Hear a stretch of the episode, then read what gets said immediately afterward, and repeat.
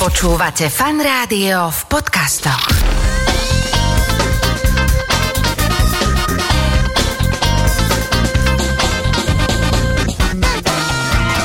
Nedeľná talk.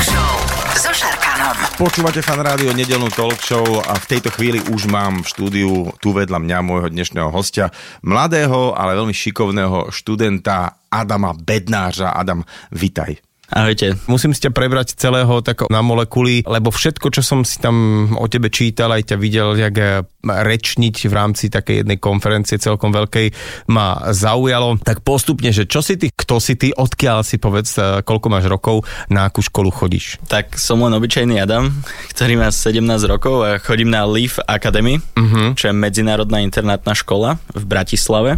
A vybral som si ju práve kvôli tomu, že podporuje všetky tie rôzne aktivity, ktoré robím mimo školy. Uh-huh. Či už sa venujeme tým meteorologickým sondám, alebo pracujeme na rôznych uletených projektoch, ktoré nám pošlú nejakí partnery z firiem a tak ďalej. Počkaj, to je výborné, že čiže škola podporuje všetko, čo sa robí po mimo školu, hej? Áno. Ja by som rád chodil na takú školu, že ma podporovala, že v tom, čo som robil poza školu hlavne. K tomuto celému sa dostaneme k týmto balónom, lebo to ma veľmi, veľmi zaujíma, ale poďme na, možno na takú vec, vďaka ktorej tu sedíš, čo ma tak veľmi zaujalo ohľadom, čo ste robili počas pandémie. Lebo normálne pred rokom, dvomi už pomaly, dvomi rokmi, ty vole, to bolo, keď sa zavreli školy, jednoducho, tak najskôr asi ste mali tiež takú fázu, že hurá, nechodíme do školy a potom prišlo, že aha, to asi nebude taká sranda. Jasné, tak všetkých nás to udrelo zo dňa na deň. Viac menej z piatka na pondelok sa zavreli všetky školy. Nikto nebol pripravený na to, čo sa bude diať, nikto nevedel ani, čo sa len bude diať a viac menej prvý mesiac sme ani nemali vyučovanie. A priznám sa, mňa to už po prvom týždni tak začalo nudiť, lebo mal som už nahratých tak 12 hodín denne na Call of Duty a a hovoril som si, že čo teda môžem To mi, spraviť. ne, že to mi nevydrží, ak to bude dlhšie. hej? Presne tak, že už tam nie je dosť levelov a proste čo budem robiť? No musím si kúpiť buď novú hru alebo začať rozmýšľať, že čo sa dá robiť a ako sa dá pomôcť. A to mi ešte prepač, kým budeme pokračovať naozaj, že čo robili tvoji spolužiaci, alebo čo tak všeobecne stredoškoláci robili popri tom vyučovaní online, lebo ja mám malé deti a tam je to ešte ako relatívne jednoduché, tam sa ešte učia fakt, že bazálne veci a udržať tú pozornosť a vytvoriť nejaké online vyučovanie ako také, aby ich to zaujalo. Nehovorím, že je jednoduché, vôbec nie, ale predpokladám, že stredoškolákovú pozornosť nejakým spôsobom udržať, to je prvá vec. A druhá vec, že je to strašne zradné. Neviem si predstaviť, že by som v tvojom veku musel tráviť čas s rodičmi, alebo vôbec nejak dlhodobejšie, že vlastne nebyť so svojimi kamarátmi, že to mňa šlak trafilo. No bola to extrémna facka, zrazu vidieť rodiča celý deň od rána do večera a Mm. počúvať stále, že treba stať do školy, sústreť sa na tej hodine hlavne, dávaj pozor a tak ďalej, ale časom to prehúplo skôr do toho, že sme volali s kamarátmi strašne dlho, že 8-9 hodín denne, Mhm. aj počas vyučovania a bolo to naozaj veľmi komunitné a držíme si to aj doteraz. Vždy, keď príde online vyučovanie, tak naďalej udržiavame nejaký kontakt. A vlastne my už v tej druhej polovici, alebo v druhej vlne by som skôr povedal, sme mali to šťastie, že sa tie naše projekty a tie mimoškolské aktivity posunuli tak ďaleko, že už sme mali vlastnú kanceláriu. Čiže tam sme sa vedeli stretávať. Boli sme na hodinách do obeda a po obede sme pracovali na tom, čo nás bavilo. Vráťme sa k tým koronovým časom, o ktorých sme sa rozprávali, že vy ste v podstate v úvode ešte uh, tých lockdownov dali návrh ministerstvu, aby ste pomohli svojim učiteľom, aby to celé zvládli. Tak toto mi celé popíš. Vtedy som ešte chodil na obyčajné všeobecné gymnázium v Ružinove a skutočne sme mali kopu času. Až neskutočne veľa. Mali sme väčšinou jednu hodinu, dve hodiny týždenne. Aj tie sa väčšinou prekrývali, aspoň tak na 20 minút. No a išlo o to, že moja mamina ma vyhecovala vyslovene k tomu, že ak si stále len stiažujem, ako niečo nefunguje, tak nech to začnem riešiť. A napísal som jednoduchý mail na ministerstvo školstva s tým, že ak by potrebovali študentov, ktorí by im vedeli pomôcť, pretože majú veľa času a môžu sa týmto témam venovať a budú to robiť tiež ako forma vzdelávania, tak by sme radi pomohli. Že mám tým ľudí, ktorý bol vtedy ešte z jednej stáže a vedeli by sme sa pozrieť napríklad na krízový web. OK, čiže vy ste sa venovali už vtedy takým veciam a e, odpísali vám, alebo čo sa stalo? Odpísali nám pomerne rýchlo, takže do pol hodiny alebo tak nejak. z ministerstva vám odpísali do pol hodiny. Tak možno, že im tam prišiel v ten deň akurát jeden mail, vieš, že, á, že, že čo máme robiť, hej, piplo nám to tu, vieš, tak zavolali e, troch expertov, čo to mali, ja neviem, otvorte to, že kto píše? Študent, tak čo, odpíšeme mu, tak možno, neviem, ako, ako to tam prebieha, že koľko majú roboty, na ministerstve. A čo, čo teda, aká bola tá, toto si povedal, že ak chcete, sme tu, pomôžeme vám. Áno. A, a teda nie je to len také, že pomôžeme vám, ale vyslovene niečo dáme naspäť tým učiteľom, ktorí neučili len nás, ale generácie pred nami, ešte niekedy aj našich rodičov, tí istí učiteľia, ktorí učia teraz nás. A v čom im bolo treba pomôcť? Dať im prístup k informáciám. Pretože hlavný problém tejto covidovej doby bol, že učiteľia nerozumeli, ako používať niektoré online nástroje niektorí učiteľia naopak až moc dobre rozumeli tomu, ako používať online nástroje. A my sme vlastne chceli sprístupniť nejaké informácie o tom a nejakú podporu práve od študentov, aby sa tí učiteľia k tomu rýchlejšie dostali a dokázali lepšie nabehnúť do toho online režimu. Čiže aby som tomu teraz správne rozumel, uh, vytvorili ste nejakú skupinku študentov, ktorá akoby um, spriechodňovala ten, ten vyučovací proces, ten online, aby sa to tým učiteľom ľahšie nejakým spôsobom robilo a zároveň e, ste to nastavili tak trošku podľa seba, by vám to vyhovalo, hej? No, snažili sme sa, nevyšlo nám to, na nešťastie, to by sme sa moc nenaučili, no. Ale išlo o to, že práve ten štátny pedagogický ústav nám dal možnosť nejako sa zapojiť. A čiže čiže tak, takto berieš to, že naozaj že tá komunikácia ministerstvo versus nejaká študentská obec je dobre, hej? Bol som veľmi milo prekvapený mm-hmm. a teraz je to niekedy ťažšie, čo sa týka ministerstva, hlavne pri tom, že tie rôzne projekty, ktorým sa venujeme, sú už často veľmi, veľmi špecifické a technologicky im až tak ľudia nerozumejú niekedy a je ťažké to správne odkomunikovať tým ľuďom a získať nejakú podporu. A my vyslovene fungujeme v režime, kde do toho nedávame žiadny vlastný kapitál, ale vyslovene využívame podporu rôznych partnerov z celého sveta na to, aby sme my ako študenti vedeli rozvíjať tieto technológie a viac menej sa s nimi hrať. Ty si odišiel na tú školu, kde si momentálne teraz z gymnázia, len tak niekedy uh, v polovici, alebo čo ťa vlastne k tomu odišlo, že si odchádzal z gymnázia tak skôr? Išlo o podporu a celkovo nejakú prípravenosť tej školy podporovať študentov v mimoškolských aktivitách. Mm-hmm. Pretože s čím sa väčšinou stretávame je, že škola nečaká, že študenti sa budú venovať technológii na takejto úrovni, a, a že to berie veľa času, ale častokrát im to nahrádza rôzne predmety, ktoré majú v škole. A práve na mojej škole to nedokázali pochopiť, na tej bývalej, na tom všeobecnom gymnáziu. A ja som si povedal, že to nemá zmysel ďalej riešiť. Jediné, koho oni vedeli podporiť, boli športovci, pretože je to niečo už také ustálené na čo sú pripravení. Akú podporu potrebuješ ty ako študent, keď sa chceš venovať popri škole nejakým svojim projektom a vôbec, či to nekoliduje s nejakou výukou, že, že vy sa tu učíte nejaké predmety a túto pániček si s kamarátmi vymyslí, dajme tomu možno, že niečo, čo až presahuje školu, takže by to mohol byť až nejaký komerčný projekt a prečo by s tým škola mala niečo mať spoločné? Častokrát, čo nie je prípad v akadémii, tie školy alebo tí učiteľia nerozumejú tomu, že my máme takú tú vnútornú motiváciu vzdelávať sa. A tu získavame práve pri niečom, čo vieme aj my korigovať, niečo, čo nás veľmi zaujíma. A pokiaľ sa dostaneme do veľmi technologického projektu, ktorý nás vnútorne motivuje učiť sa rôzne fyzikálne zákony, dajme tomu, alebo riešiť materiálové inžinierstvo a kalibrácie senzorov. Sú to určite veci, ktoré sa na strednej nenaučíme, ale tá cesta k tomu, aby sme sa k ním dostali, je práve to vzdelávanie, ktoré chýba často na školách. Dobre, tak poďme na samotné to, čo teraz robíte a čo teda už som naznačoval na začiatku, že dokonca má niečo spoločné s americkou armádou, ktorá musíš vysvetliť. Takže ako ste na to prišli alebo čo robíte? Po tej skúsenosti s ministerstvom sme naozaj prišli na to, že tí stredoškoláci dokážu riešiť problémy, ktoré sa netýkajú len jednej oblasti, ale možno sa týkajú aj celého sveta pretože sú veľmi kreatívni a pristupujú k veciam veľmi špecificky. Ja by som si to predstavil ako takú bielu stenu, žiadne vychodené chodníčky, proste na novo riešia problémy, na ktoré sa pozerajú úplne s čistou hlavou. A to je veľmi, veľmi dôležité pri tom, čo robíme. Venujeme sa dvom projektom veľmi aktívne. Jedným z nich je NUV a to je vyslovene projekt zameraný na vzdelávanie, kde máme študentov, ktorí pracujú na rôznych výzvach. A výzvou berieme napríklad to, čo sme robili pre americkú armádu. Prišlo zadanie, ktoré znelo asi tak, že vytvorte software, ktorý dokáže generovať uzávery na trúbky. Odkiaľ chodia tieto projekty a úlohy, eh, ktoré vy takto plníte, v ktorých ste úspešní, že či na to existuje nejaká platforma, alebo vám to niekto zadá mailom, alebo ako to funguje, povedz mi. Sú také tri spôsoby. Jedným z nich je, že googlíme extrémne veľa a druhý z nich je, že za nami vyslovene príde nejaký partner, nejaká firma, s ktorou spolupracujeme a povie nám, že hej, máme takýto problém, vedeli by ste sa na to pozrieť?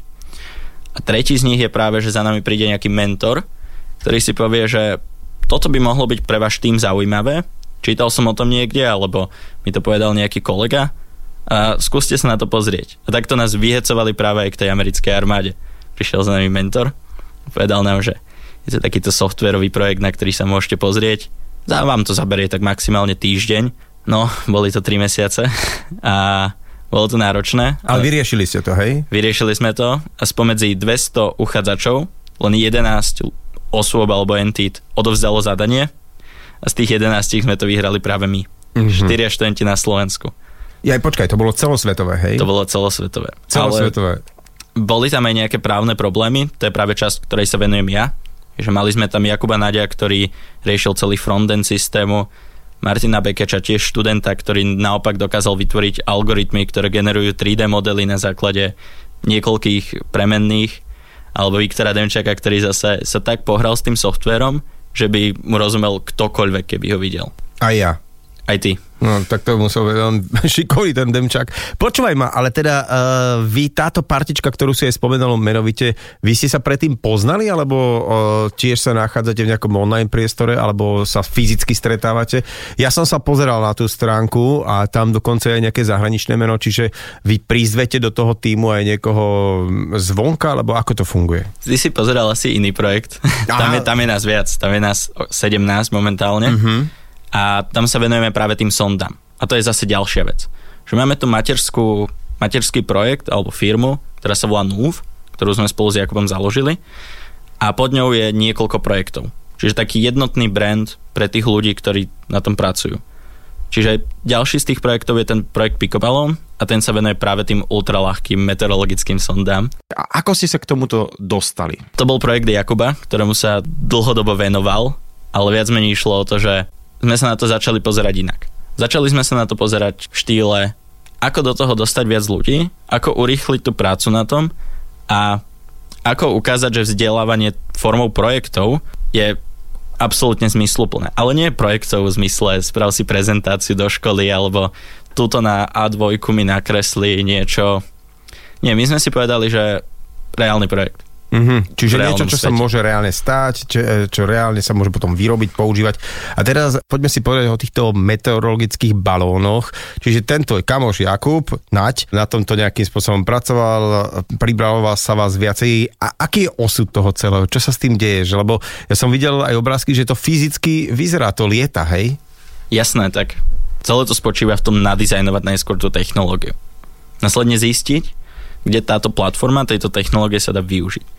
A pre nás je to práve horizontálne sondovanie atmosféry, čo veľa ľuďom asi nedáva zmysel. No tak dá, hovor nám to tak akože polúčne, aby sme tomu rozumeli. Čiže horizontálne chápem tak, že balón vyletí z, zo zeme niekam strašne vysoko.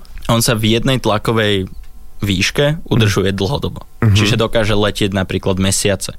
A neustále posielať dáta z jednej výšky. Či už je to teplota, vlhkosť, rýchlosť vetra, alebo čisto len poloha toho balónu. To sú všetko dáta, ktoré nám chýbali napríklad počas tej prvej vlny pandémie, kedy zrazu prestali lietať lietadla. A každé lietadlo má na sebe taký meteorologický modul, aby zbieralo dáta o počasí. Aha, čiže vlastne tým, že lietali lietadla, lietajú lietadla, tak stále máme nejaké dáta, čo sa tam deje hore. A keď sa nelieta, tak nie sú dáta. Presne tak. A zrazu nám chýbali dáta, predpovede boli nepresné a my sme si povedali, že toto by bola dobrá náhrada. A neskôr sme zistili, že to nemusí byť náhrada len pre lietadla. Môže to byť lacný spôsob, ako získať veľké kvantum dát z celej atmosféry a mať globálne pokrytie takýchto dátových bodov. Ako si to mám predstaviť? Ako nejaký, ja neviem, alobalový sáčok, alebo a, ako to vyzerá celé? Môžeš to predstaviť, ako keby ti uletel balónik z jarmoku. OK. Má asi rovnakú váhu ako naše balóny so sondou. Jediný rozdiel je v tom, že naše balóny s nami komunikujú. Nevieme ich ovládať samozrejme, ale vieme, kde sú, vieme, čo robia. No a samozrejme môže nastať akýkoľvek problém. Práve na tom pracujeme, aby nenastali. A ide o to, že... Balóny ľubia prasknúť napríklad. Jasné, balóny rady praskajú, ale naše balóny nepraskajú. OK. A tradičné meteorologické sondy prasknú v nejakých 40 km alebo tak nejak. Naše balóny sa udržujú v tej jednej výške dlhodobo a postupne začnú klesať. Mhm. Aká je tá výška, by som si to vedel predstaviť? Medzi 8 a 16 km podľa toho, ako ho vyvážime. Čiže zostrojili ste aj fyzicky ten balón, lebo o, bavíme sa o tej technológii, to znamená o nejakom čípe, alebo ako by som si to vedel predstaviť, ktorý je tam umiestnený a ten komunikuje, posiela dáta, zbiera to, že čo si všetko podal, výška, tlak, teplota, rostný bod, hoci čo, čo si len spomeniem, nejaké meteorologické údaje, ale ako to celé vyzerá, Jasné. kde to lieta? Predstavte si malú základovú dosku alebo niečo vo veľkosti USB kľúča. To sa zavesí na malé nylonové lanko a na niečo, čo vyzerá ako hliníkový balón. Uh-huh.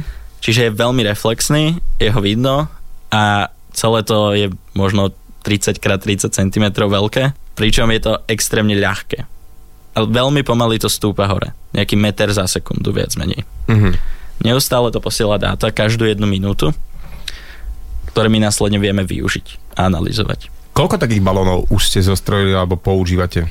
Mali sme 12 štartov, Uh-huh. ale vlastne sme museli oslaviť ten posledný, pretože sa nám konečne podarilo dostať túto technológiu na úroveň, kedy ten balón naozaj periodicky posiela dáta, udrží sa v tej jednej letovej výške dlhodobo a pristane bez ujmy. Dokonca pristal nám nedávno v Maďarsku a ešte od neho doteraz dostávame dáta z nejakého pola. Aha, čiže to nie je tak, že e, pristane niekto ho nájde. Čo, čo s takým balónom? Lebo ja, máme záhradu, teraz dám tam pristane taký malý meteorologický balón, mám si ho nechať, alebo čo mám s tým spraviť? Tak na každom balóne máme QR kód, ktorý môžeš naskenovať a buď nám ho poslať naspäť, my ti samozrejme preplatíme všetky náklady s týmto, alebo si ho nechať. To už je na tebe. Ide o to, že je to asi pol gramu nejakého elektronického odpadu, čiže to pre to životné prostredie nie je také zlé. Ako napríklad tie obrovské meteorologické sondy, ktoré sa teraz využívajú. Aké je to vlastne uh, voči tej súčasnej technológii? Porovnajme si to. Teraz tie balóny vážia okolo pol kila mm-hmm. a sú naozaj veľké. Hej, že náš balón má tých 30 x 30 cm, toto môže mať aj meter. A použije sa niekoľkonásobne väčšie množstvo helia, ktoré je tiež drahé a tým pádom to celé zvyšuje cenu takéto meteorologickej sondy. Ide o to, že ona keď sa vypustí, tak letí len krátko. Veľmi rýchlo vystúpa do 40 km, následne praskne a tá sonda sa na padáčiku spustí na zem a pristane, aby nikoho nezranilo.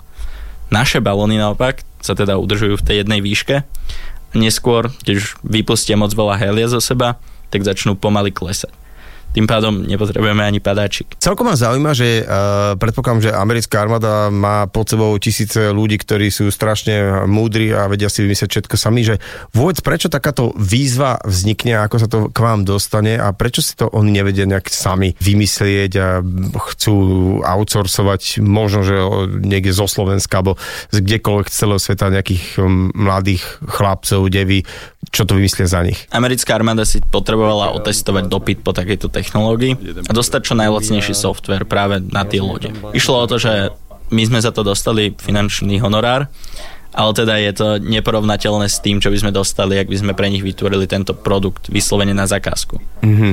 Čiže oni testujú technológiu a odmenujú ľudí, ktorí ju dokážu vytvoriť vo veľmi krátkom čase do toho štádia MVP alebo takého základného produktu. Čiže sú dosť múdri na to, že vedia, že niekedy ten open source, to znamená, že keď to vypustia medzi ľud, takže tam sa môže vymyslieť čokoľvek e, lepšie, ako keby to zadávali nejakým špecialistom. Ten e, k, k tým balónom, čiže to, bolo, že to je úplne váš separátny uh, projekt, tam je aká nejaká že odhadovaná budúcnosť toho celého, že má to šancu na nejaký taký, že fakt, že úspech, že by sa to používalo ako technológia zabehnutá? Tak v novembri sme vyhrali aj medzinárodnú súťaž a stali sme sa slovenskými finalistami. A vlastne práve toto nás donútilo viac nad tým projektom rozmýšľať ako nad produktom. Mm-hmm. Postupne sme sa dostali do rôznych partnerstiev s firmami, ktoré túto technológiu chcú s nami vyvíjať a vyslovene nám dávajú prostriedky na to, aby sme sa do toho ponorili hlbšie, aby sme testovali viac a aby sme z toho spravili produkt v čo najkračší čas. Mňa by tiež zaujímalo, že či ste vy ako teda nejaká partička študentov, ktorá si do týmu vyberá takých tých ďalších členov, ja neviem, cez internet, ale ste nejaký, nejaký obrovský tým celosvetový, ja neviem, sú tam ľudia z Kolumbie, z Indie a stretávate sa cez internet, alebo ako to je u vás? Tým, že väčšina z nášho týmu sú Slováci, tak sa aj máme šancu stretávať denodenne a pracovať viac dynamicky a tak nejak riešiť niektoré veci aj tak ad hoc, ale sme otvorení všetkým a ten NUV berieme aj ako takú sociálnu sieť. Chceme z nej raz spraviť sociálnu sieť z tohto nášho projektu a teda vytvoriť miesto, takú platformu pre študentov, kde vedia zdieľať nejaké svoje úspechy z projektov, stretávať rôznych inšpiratívnych študentov z rôznych častí sveta, rôznych mentorov, alebo vyslovene hľadať nejakú pomoc a podporu od rôznych firiem. Opýtam sa teraz si koľka tak v podstate? Ja som tretiak na gymnáziu, viac menej, ale teda nie som na gymnáziu, ale na medzinárodnej internátnej škole. Čiže aký je koniec tej školy? Že tá škola končí nejakou celkovou záverečnou skúškou, ktorá ťa potom opravňuje ísť ďalej na nejakú vysokú školu? Ja v podstate každý rok maturujem z predmetov, ktoré si vyberiem uh-huh. a teda maturujem v podstate dvakrát, alebo dva roky po sebe. A už na základe toho prvého roku sa môžem hlásiť na rôzne vysoké školy. Pointo toho je, že si viem naozaj vybrať, čo ma zaujíma a teda spraviť si rozhľad, ktorý je tak personalizovaný voči mne. Čiže ty si môžeš aj nejaké predmety nevybrať a vôbec ich neštudovať? Môžem sa snažiť vyhybať rôznym predmetom, ale vo výsledku tá škola je tak dobre nadizajnovaná, že nestratím kontakt so žiadnou z oblastí, pretože ma rozvíja komplexne ako charakter. Mm-hmm, dobre, ale tak e, medzi nami, keď tu tak sedíme, ale nás počúva možno 150 tisíc ľudí, že ktorý predmet fakt, že nemusíš, že by si najradšej, aby tam nebol? Štatistiku. Štatistiku? Aj napriek tomu, že som sa na ňu tešil a vybral som si ju, zistil som, že to je možno moc veľké sústo pre mňa.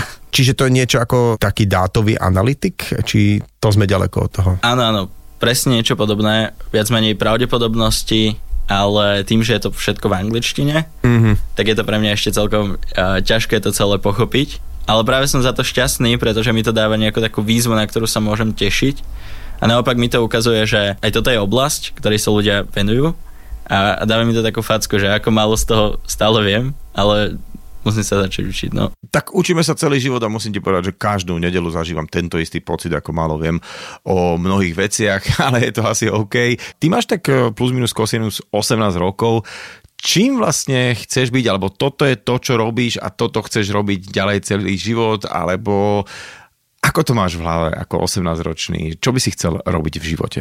Ja ešte ani neviem, na akú vysokú školu by som išiel, ale práve mám tu podporu od tej školy aj v tejto oblasti, že mi pomôžu vybrať si to povolanie, ktoré by ma mohlo zaujímať aj na základe nejakých mojich výsledkov akademických alebo mimoškolských. A viac menej to ešte nechávam veľmi otvorené, pretože mám veci, ktoré ma bavia, ale na druhú stranu neviem si predstaviť niečo, čo by ma bavilo viac ako to, čo robím teraz. Že mám možnosť robiť čokoľvek, čo chcem mám možnosť pracovať s nadanými ľuďmi, ktorých baví to, čo robia. Máš teda tí spolužiakov, ktorí sa nevenujú takto technológiám, ale dajme tomu, že sú viac na prírodné vedy alebo sú viac doma v diepise a môžu si nevybrať zase také tie veci, ktoré ty študuješ? Samozrejme. Mňa veľmi zaujímajú prírodné vedy a viac menej nejaké inžinierstvo a podobne, ale máme ľudí, ktorých napríklad vyslovene len zaujíma diepis alebo história. Práve oni majú možnosť úplne vytesniť prírodné vedy a sústrediť sa na to, čo ich skutočne zaujíma a baví. Mm-hmm. No tak tam sa ťažko ale potom nazera do druhého zošita, alebo že daj odpísať, alebo čo, čokoľvek, čo sme dneska preberali. Je to asi niečo, čomu moja generácia tak ťažšie a, chápe, ale čo ti poviem pravdu, o, držím tomuto celému palce, pretože mne príde strašne divné, že sme sa biflovali veci, ktoré nám potom v živote boli vlastne na nič. Opýtam sa ešte takú vec, že čo to vlastne znamená v roku 2022 chodiť na internátnu školu, lebo každý si pod týmto môžeme predstaviť niečo iné? Pre nás to znamená to, že sme so svojimi spolužiakmi, kamarátmi viac menej skoro stále a vlastne práve vďaka tomu lífu, ako si vyberáš študentov, vytvorí silný tím.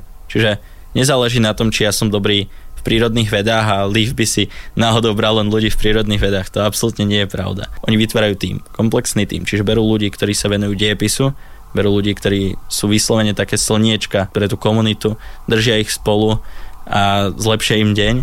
A naopak aj ľudí, ako som ja, ktorí sa venujú rôznym projektom a, a snažia sa ako keby žiť už v profesionálnom živote v takto mladom veku. Keďže veľa robíte na tých projektoch, dosť vymeškávate zo školy. A je s týmto škola vôbec akože v poriadku, lebo trošku mi to príde, že ide sama proti sebe, že podporujem svojho študenta a tým pádom nestíha chodiť do školy. Tak na LIV chodia hlavne ľudia, v ktorých vidia potenciál a snažia sa ich podporiť v každom smere. Pre mňa to znamená vymeškávanie školy. Alebo napríklad môžem za školu požiadať o rôzne granty pre projekty, ktorým sa venujem. Čiže ty vieš oficiálne uh, blicovať, lebo robíš na nejakom projekte a škola ťa v tom podporuje. Presne tak. Ale... Idem tam, kurník, do koľkej e, sa dá prihlásiť, alebo do, do akého veku, nevieš? Tak podľa mňa to ešte stíhaš do 28. februára. No, okay. Ale s tým vekom, no, musíš veľmi pekne poprosiť. Vieš čo, nebudem sa ani o to skúšať, lebo uh, to by ste zbadali iný level blicovania, keby som tam nabehol. Dobre, v každom prípade, Adam, ja ti strašne uh, držím aj tebe palce, aj tvojim spolužiakom, aj všetkým tým, ktorí máte v týme, či už pri balónikoch, alebo pri tých ostatných veciach. Ja len pripomínam, že môjim dnešným hostom nedelnej talk show bol mladý, uh, rozladený študent Adam Bednář. Ďakujem krásne za pozvanie. Ahojte.